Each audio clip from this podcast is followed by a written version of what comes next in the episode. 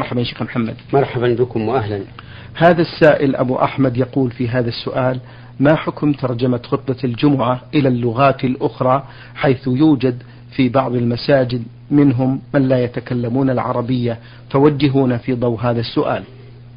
الحمد لله رب العالمين وأصلي وأسلم على نبينا محمد وعلى آله وأصحابه ومن تبعهم بإحسان إلى يوم الدين.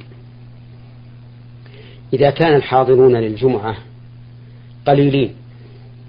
فلا حاجة للترجمة اعتبارا بالأكثر. وأما إذا كانوا كثرة فلا بد من مراجعة الجهات المسؤولة ليستأذن منها. فإذا أذنت فإن ترجمتها جيدة مفيدة.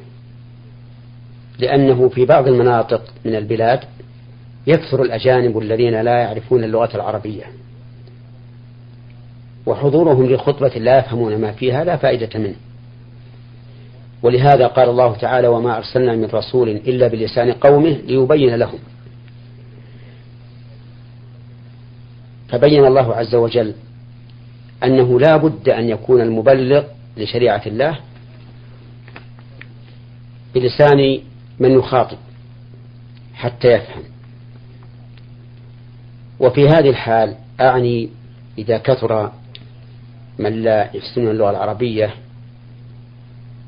وأذن ولاة الأمر بالترجمة في هذه الحال تكون ترجمة ترجمة الخطبة بعد الصلاة بحيث يوعز إلى هؤلاء القوم الذين لا يعرفون اللغة العربية أن يكونوا في جهة معينة من المسجد ويأتي من يترجم لهم الخطبة ويشترط في هذا المترجم أن يكون أمينا وأن يكون عنده إلمام كامل في معرفة اللغتين المترجم منها والمترجم إليها. وأن لا يتصدى للإجابة عن الأسئلة إلا أن يكون له عنده علم يتمكن به من الإجابة. نعم. جزاكم الله خيرا. السائلة ألف يا شين مصرية ومقيمة في الرياض كتبت بأسلوبها الخاص تقول نحن عائلة وزوجي يعمل في الصباح براتب بسيط لا يكفي إيجار الشقة التي نعيش فيها ويعمل في آخر النهار على حسب رزق الله له حتى نؤكل منه الأولاد. وربما جاءه رزق في يوم وأحيانا يمر عليه اليوم واليومان والأسبوع لا يأتي له رزق. وفي كثير من الأحيان كنا لا نجد ما نطعمه الأولاد وكنا نتعفف ولا يشعر بنا أحد ولا يعرف أحد بأننا فقراء ولنا أصدقاء أثرياء أغنياء. لا يعرفون أننا فقراء ولا يعرفون فقراء يعطونهم زكاة أموالهم. وسألتني ذات يوم واحدة منهن إن كنت أعرف أحد الفقراء من يستحق الزكاة زكاة المال ولكن بشروط أن يكونوا ملتزمين بالصلاة وبالحجاب الشرعي وهذه الشروط تنطبق علينا. وقلت لهم نعم وقصدت العائلة أي عائلتنا. وأناس آخرين فقراء نعرفهم وكانت تعطينا راتب شهري لكل عائلة من الفقراء مبلغ بسيط وأخذت منه على أننا عائلة من الفقراء وطلبت من صاحبة المال وطلبت صاحبة المال أن نعرف اسم لكل عائلة نأخذ منها هذا المال وبعض البنايات عن العائلة مثل العدد وغير ذلك لتحدد لكل عائلة مبلغ مناسب وذكرت لها عائلتنا وبينت لها آه، باسم غير باسمنا بأننا غير مشهورين لأنني أستحي أن تعرف بأننا فقراء فهل علي إثم في ذلك؟ نعم عليك إثم في هذا. لأن الواجب أن تقول الحق. ولا ضرر على الإنسان أن يبين حاله. فإن الله تعالى يبسط الرزق لمن يشاء لمن يشاء ويقدر. وقد قال الرجل الذي أصاب أهله في رمضان وأتى إلى النبي صلى الله عليه وسلم يستفتيه ماذا يجب عليه فأخبره النبي صلى الله عليه وسلم أنه يجب عليه أن يعتق رقبة فإن لم يجد صام شهرين متتابعين فإن لم يستطع أطعم ستين مسكينا وكل هذا يقول الرجل لا أستطيع. ثم جلس الرجل فجيء إلى النبي صلى الله عليه وعلى آله وسلم بتمر. فقال خذ هذا تصدق به. فقال أعلى أفقر مني؟ فوالله يا رسول الله ما بين لابتيها أهل بيت أفقر مني. فضحك النبي صلى الله عليه وسلم. حتى بدت أنيابه. ثم قال أطعمه أهلك. فهذا الرجل وصف نفسه بأنه ما ما في المدينة أهل بيت أفقر منه. عند الرسول عليه الصلاة والسلام ولم يقل له شيئا. فالواجب إذا أعطيتم مالا للفقراء أن تصرفوه لغيركم.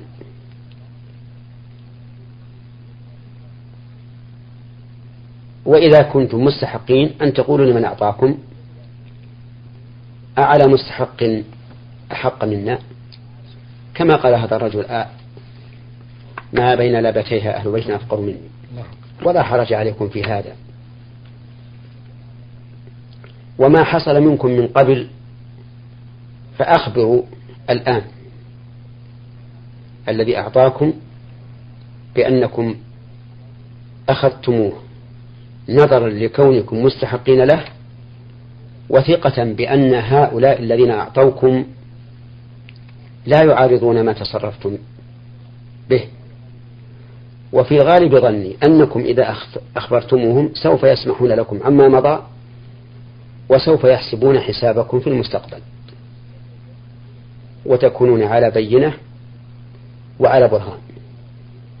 وإنني بهذه المناسبة أقول إن الوكيل والولي والوصي والناظر لا يحل لهم أن يتصرفوا فيما هم عليه بما فيه حظ لأنفسهم.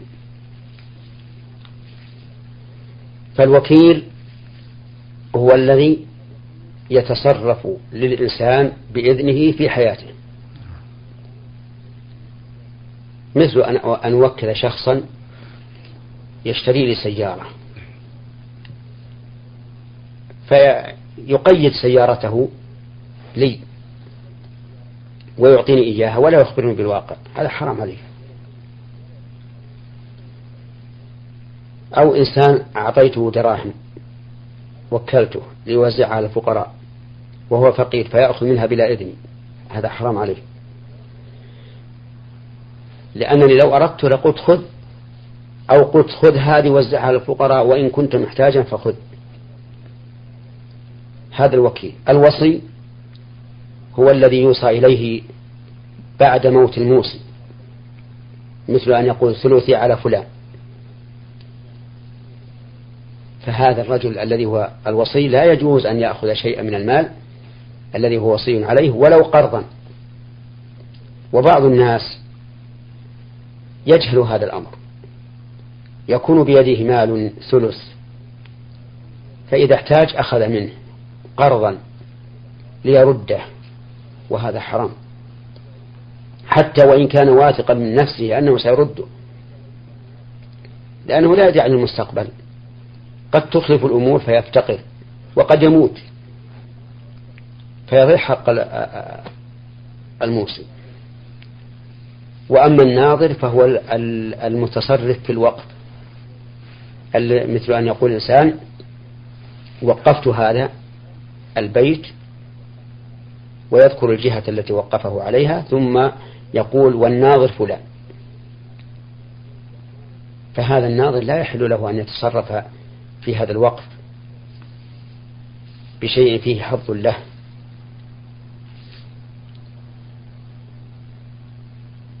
لأنه مؤتمن. وأما الولي وهو الرابع ممن يتصرف في مال غيره فهو ولي اليتيم أو السفيه أو ما أشبه ذلك. فهذا أيضا لا يحل له أن يتصرف في مال من هو ولي عليه لحظ نفسه.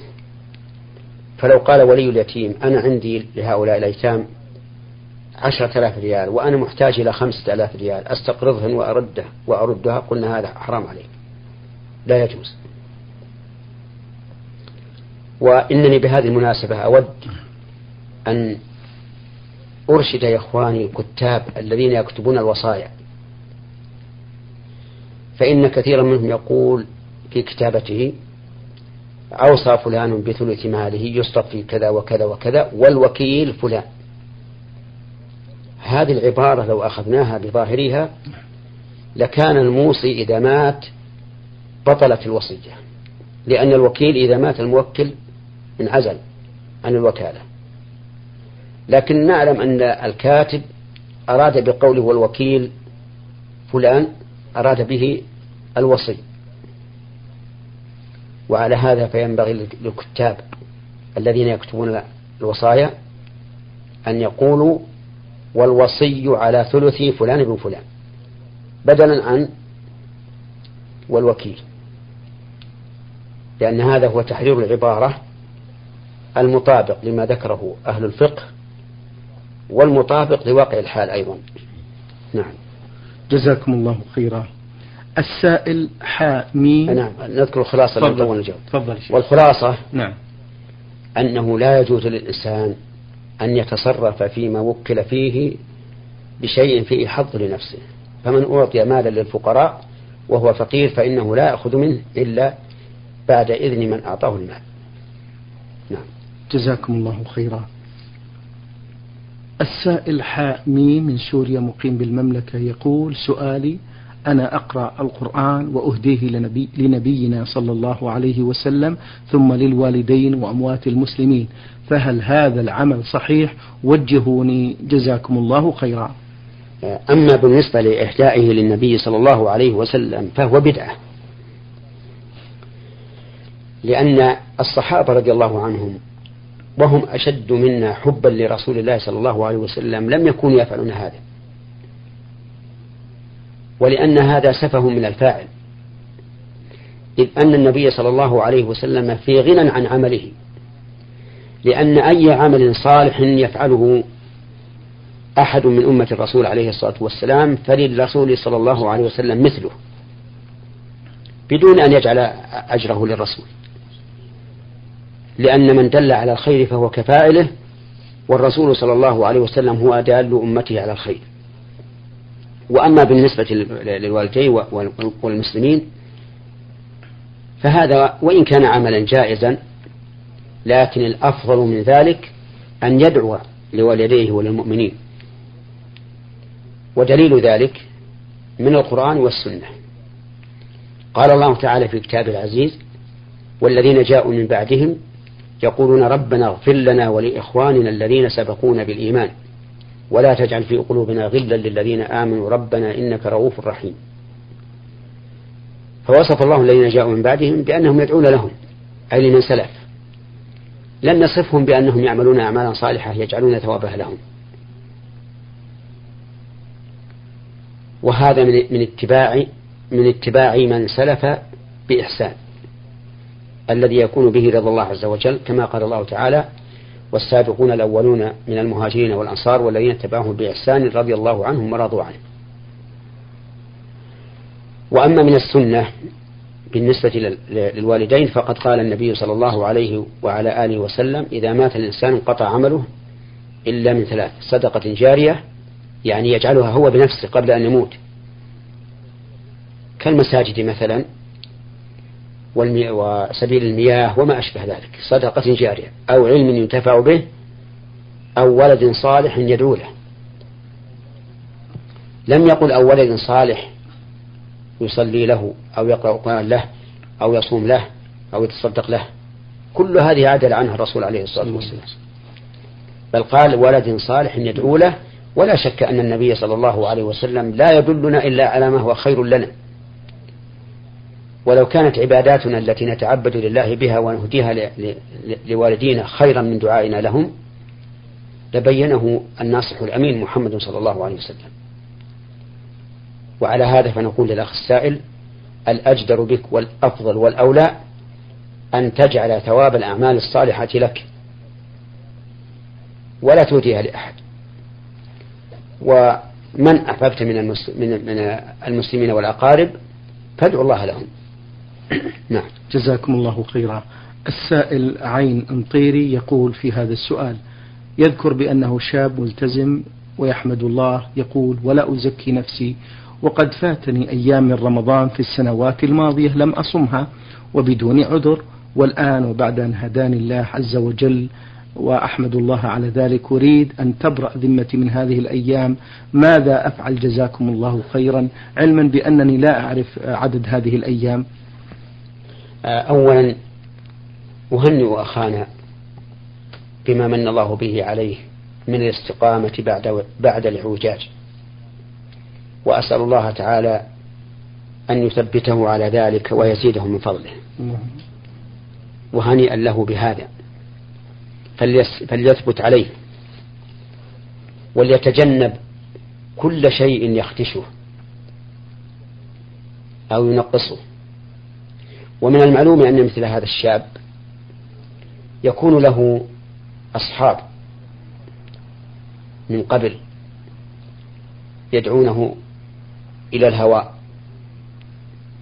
فليتجنب هؤلاء الأصحاب وليبتعد عنهم وليصبر على أذاهم فإنهم قد يؤذونه قد يقولون له أنت مطوع أنت متشدد أنت متزمت ما الذي صرفك عن طريقك الأولى وما أشبه ذلك؟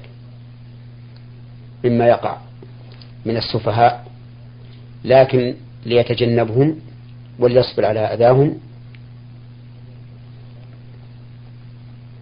وليستبدلهم بخير منهم. أما ما مضى عليه من الصيام والصلاة مما تركه فإن التوبة تهدم ما قبلها. وليس عليه قضاء ما فات. عليه أن يصلح حاله ويعمل عملا صالحا ويرجو ثواب ربه ويخاف عذابه.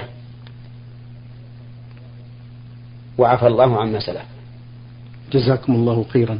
هذا السائل يقول لي قريب يعمل بوظيفة مؤذن وكانت تصرف له مكافأة شهرية وقد صرفت له هذه المكافأة قبل أن يكتمل بناء المسجد ببضعة شهور مع العلم بأنه يؤذن في مسجد آخر بعض الأوقات.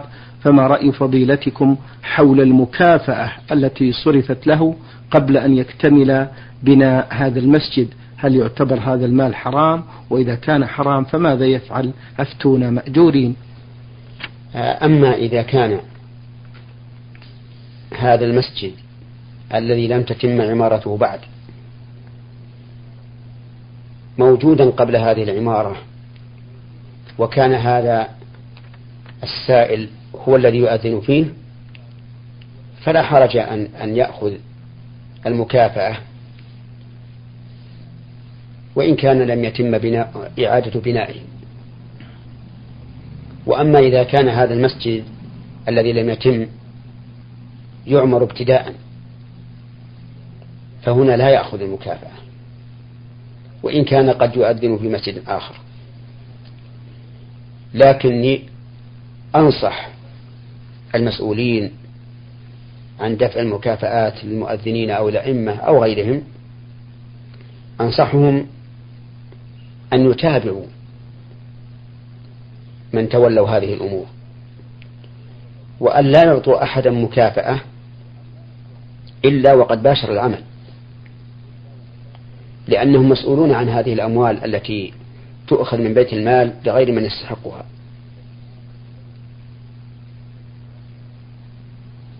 وإذا كانوا مسؤولين فليعلم فليعلموا أنهم إذا خالفوا ما, ما تقتضيه الشريعة فسيستحقون ما يترتب على ذلك من العقاب. إما في الدنيا أو في الآخرة. وخلاصة الجواب أن نقول للأخ إن كان هذا المسجد يبنى إنشاء وابتداء فلا تأخذ مكافأة حتى تباشر الأذان بعد انتهائه. وإن كان يبنى إعادة فلا بأس أن تأخذ المكافأة. لأن تركك إياه الأذان ليس لأمر يتعلق بك بل لأمر يتعلق بجهة بالجهة التي أنت تعمل فيها. نعم. جزاكم الله خيرا. السائل أحمد سعد من الأردن يقول آه، عندي بعض الأسئلة. آه، هناك بعض الأمور والعادات المنتشرة في مجتمعنا منها على سبيل المثال للحصر. آه، قراءة القرآن عند القبور. وأيضا قراءة الفاتحة. هذا من البدع. أعني قراءة القرآن عند القبور. ودليل ذلك أنه لم يكن في عهد الرسول صلى الله عليه وسلم ولا في عهد الخلفاء الراشدين. ومن المعلوم أن قراءة القرآن عبادة عظيمة للقارئ بكل حرف منها عشر حسنات. فلا يخص القراءة بمكان إلا إذا كان ذلك ثابتا في الكتاب والسنة أنه يسن تخصيص هذا المكان بالقرآن. نعم. وكذلك أيضا قراءة الفاتحة. ليست مشروعة إلا فيما جعلها الله تعالى مشروعة فيه كالصلاة مثلا أو القراءة على المرضى. وأما أن تقرأ في في كل شيء ويقال الفاتحة. أو تبدأ بها أو تبدأ بها الحفلات أو ما أشبه ذلك فهذا من البدع. والمشروع لزائر القبور أن يسلم على أهل القبور بما جاءت به السنة. السلام عليكم دار قوم مؤمنين وإنا إن شاء الله بكم لاحقون. يرحم الله المستقيمين منكم والمستأخرين. نسأل الله لنا ولكم العافية. اللهم لا تحرمنا أجرهم ولا تفتنا بعدهم واغفر لنا ولهم. أما قراءة القرآن عندهم فإنهم لا ينتفعون بها وهي من البدع. نعم. جزاكم الله خيرا. يقول في سؤاله الثاني هنالك البعض من الناس يأتون كل يوم جمعة ويدفعون مبلغا من المال لأناس امتهنوا قراءة القرآن عند القبور ظنا منهم بأن ذلك ينفع الموتى. فهل هذا صحيح؟ قلت في في في جواب السؤال الأول إن هذا لا ينتفع به الميت ثم هؤلاء الذين يقرؤون من أجل ما يعطون من المكافأة محرومون من الأجر.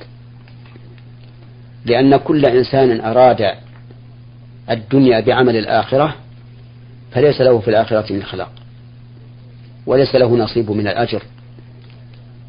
فمن استأجر قارئا يقرأ القرآن إما عند القبور وإما عند المصيبة فإنه لا أجر لهذا القارئ وبالتالي لا أجر لمن استأجره. ثم إن استئجاره أيضا فيه ظلم له لأنه يعوده على أن يتعبد عبادة يريد بها الدنيا. وقد قال الله تعالى من كان يريد الحياة الدنيا وزينتها نوفي إليهم أعمالهم فيها وهم فيها لا يبخسون أولئك الذين ليس لهم في الآخرة إلا النار وحبط ما صنعوا فيها وباطل ما كانوا يعملون. نعم. جزاكم الله خيرا.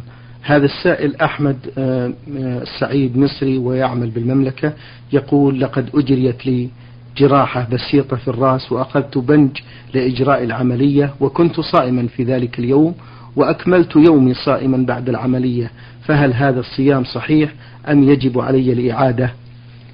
الصيام صحيح ولا يجب عليك الإعادة لأن إجراء العملية ليس ناقضا للصوم ولا مفطرا للصائم. وهنا قاعدة ينبغي لإخوان المسلمين أن يعرفوها. كل إنسان فعل العبادة على وجه مشروع فإننا لا نبطلها إلا بدليل. لأن الأصل الصحة وعدم وعدم المانع. فمثلا لو قال قائل أكل هذا الشيء ينقض الوضوء. قلنا ما الدليل؟ هات الدليل على هذا. إذا لم يأتي بدليل بقي الوضوء بحاله. لو قال قائل إن خلع الجورب بعد مسحه ينقض الوضوء. قلنا له أين الدليل؟ هل جاء عن رسول الله صلى الله عليه وسلم أن من خلع خفه أو جوربه بعد مسحه فليعد الوضوء؟ لو قال قائل انتهاء مدة المسح تنقض الوضوء. قلنا هات الدليل. هل جاء في الكتاب والسنة أن من خلع أن من من تمت مدة مسحه بطل وضوءه؟ لو قال قائل إن الحركة في الصلاة ولو كانت قليلة تبطل الصلاة. قلنا هات الدليل. وهلم جرا كل العبادات إذا ادعى مدع أنها فاسدة أو أن الإنسان فعل ما يناقضها طالبناه بالدليل. فهذا الرجل الذي أجرت له عملية وهو صائم لو قيل له إن صومك باطل قلنا لمن قال له ذلك هات الدليل. نعم. وإلا فالصيام صحيح. ونحن نقول في الجواب إن صيامه إن صيام هذا الرجل صحيح لعدم وجود دليل على فساده. شكر الله لكم يا فضيلة الشيخ وبارك الله فيكم وفي علمكم ونفع بكم المسلمين.